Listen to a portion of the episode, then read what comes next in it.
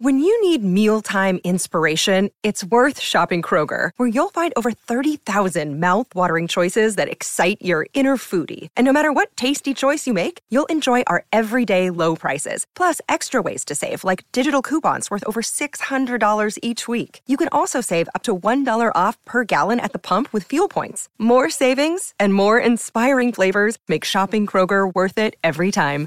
Kroger, fresh for everyone. Fuel restrictions apply. Penn State updates its roster in advance of next week's season opener at Indiana.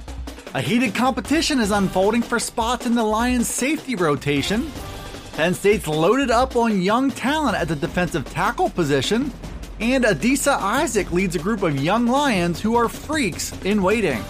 I'm Dustin Hockensmith from Penn Live. We'll break down those headlines on this edition of the Penn State Update.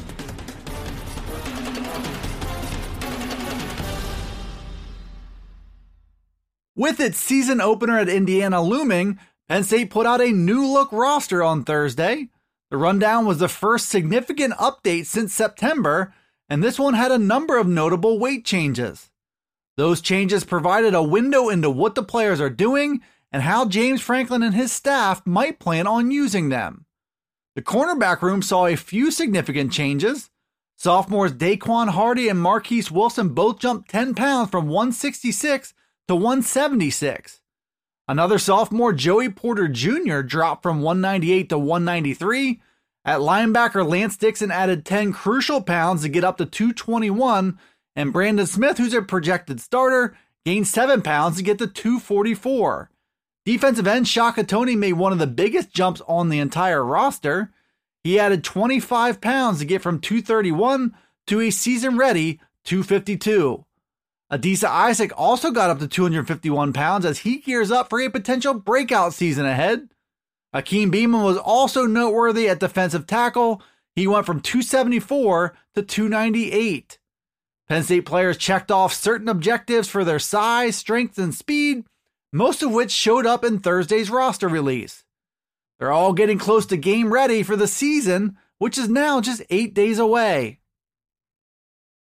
Penn State still has jobs up for grabs on the back end of its defense and plenty of deserving guys to fill them. We took a look at the latest in the competition for spots on the safety depth chart, which is as heated as any other position on Penn State's roster. Jaquan Brisker and Lamont Wade can be penciled into starting jobs, but the number three and four jobs have a nice list of safeties in the hunt to win them. Trent Gordon is a converted cornerback whose coverage skills could give him an edge in that competition. Tyler Rudolph is a redshirt freshman and a former four star recruit who can win the job on talent alone. Jonathan Sutherland has an edge in experience, and he's a trusted option for Coach James Franklin. Enzo Jennings is a talented true freshman who enrolled in January and showed early on that he belongs. And Ji'Ayir Brown is a transfer from Lackawanna College who has terrific instincts for the job. All of those players are competing on the field, and that competition is starting to bring out the best in each and every one of them. It's also giving Lamont Wade the feeling that Penn State is arriving as a powerhouse college football program. Penn State coach James Franklin struggled at times early in his career to get to the finish line with some of his top defensive tackle targets. So he scratched and clawed at that point to find undervalued players in his Penn State career he also moved guys like Anthony Zettel and Curtis Cothran to tackle to fill out that depth chart.